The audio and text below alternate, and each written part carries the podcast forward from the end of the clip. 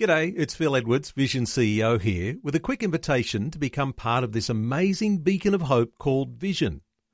Together we can put our love into action to help people of all kinds build or rebuild their lives on the truth of God.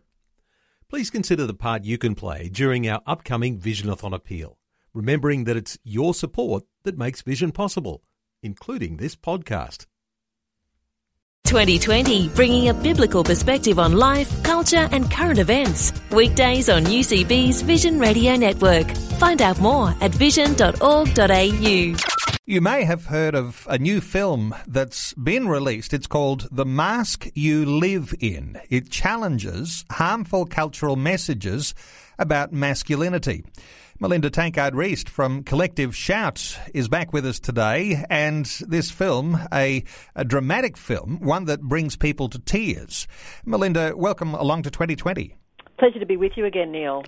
Melinda, the screening of this film, it's premiering in Brisbane uh, this weekend or on Monday. It's already screened in Sydney and Melbourne and uh, other capital cities.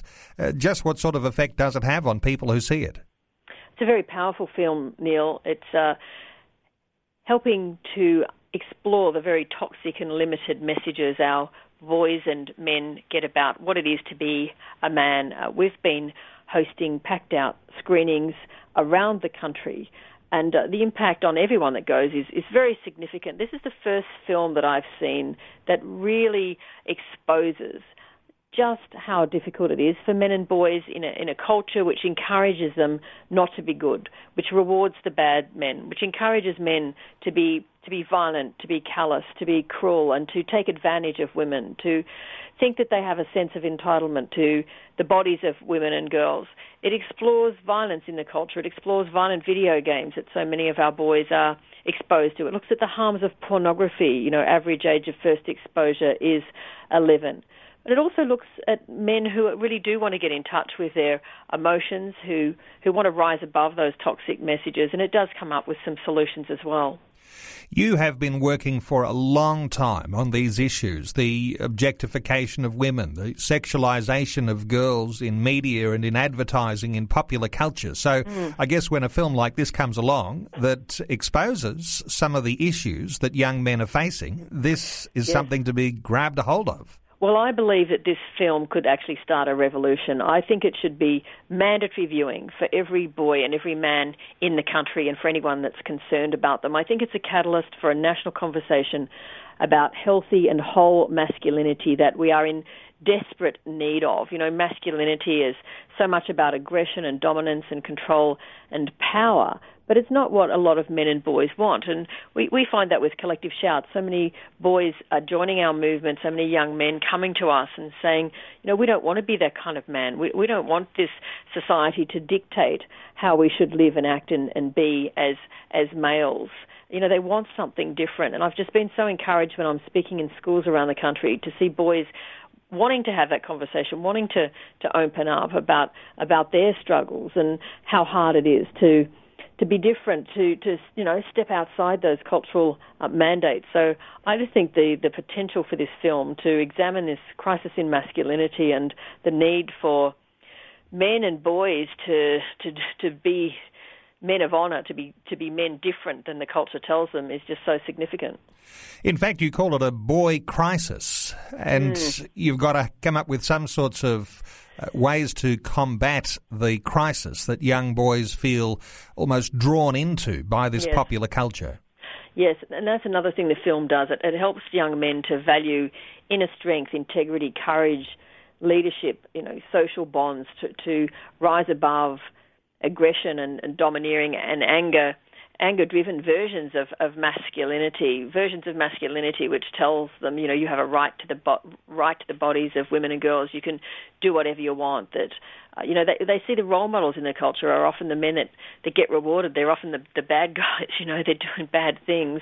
Uh, so I think this film could really help us to, to turn this situation around, and we would love your listeners to come along to the, the Brisbane screening, 6:30 p.m. on on Monday night at the Hawthorne Cinemaplex and they can get tickets through uh, Collective Shout's website and Facebook page, and uh, also through my website as well.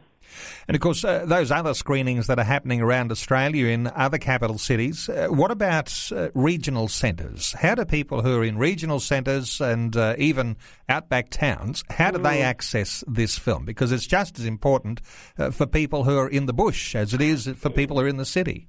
Well, yes, Neil, we're wanting to get this film to as many people as possible, and uh, there certainly are some regional screenings uh, in the pipeline. Just keep an eye on Collective Shout's website and, and Facebook for for updates about uh, about new screenings. Now, Melinda, it doesn't just identify the crisis, the problem. Uh, what mm. sort of suggestions does this mm. film mm. have uh, for mm. moving forward in positive ways for boys and men? Well, it shows boys and men doing exactly that. It shows them talking. It shows them exploring the way that they're expected to put on a mask every day and to deny their true selves. Uh, and that's the theme, the mask you live in, comes from a boy who talks about having to walk through his schoolyard every day and, and prepare the mask that he's going to have on that day. Then it shows the boys talking about how they really feel, what's really going on for them. And it interviews boys in schools, in juvenile detention centres, in the, in the schoolyard, on the sports field. Um, and you know, I think that conversation is the the starting point. We've got to start talking about this if we're going to help our boys to resist these unhelpful uh, messages, to to navigate the complexity of of living in this society. Uh, this film certainly helps to to do that.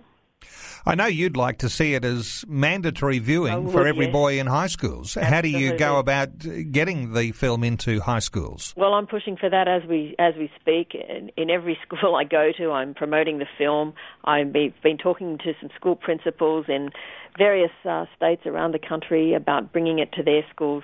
So, you know, if, if any of your listeners are interested, uh, we'd love to talk about that. Uh, I mentioned the Brisbane screening. We also have a screening in Sydney on August the 21st in uh, Neutral Bay and in, in Adelaide at the Palace Nova Cinema on September the 1st. And uh, we'd be happy to, to, to bring the film to schools uh, as well and uh, partner with schools to make sure that every boy sees this.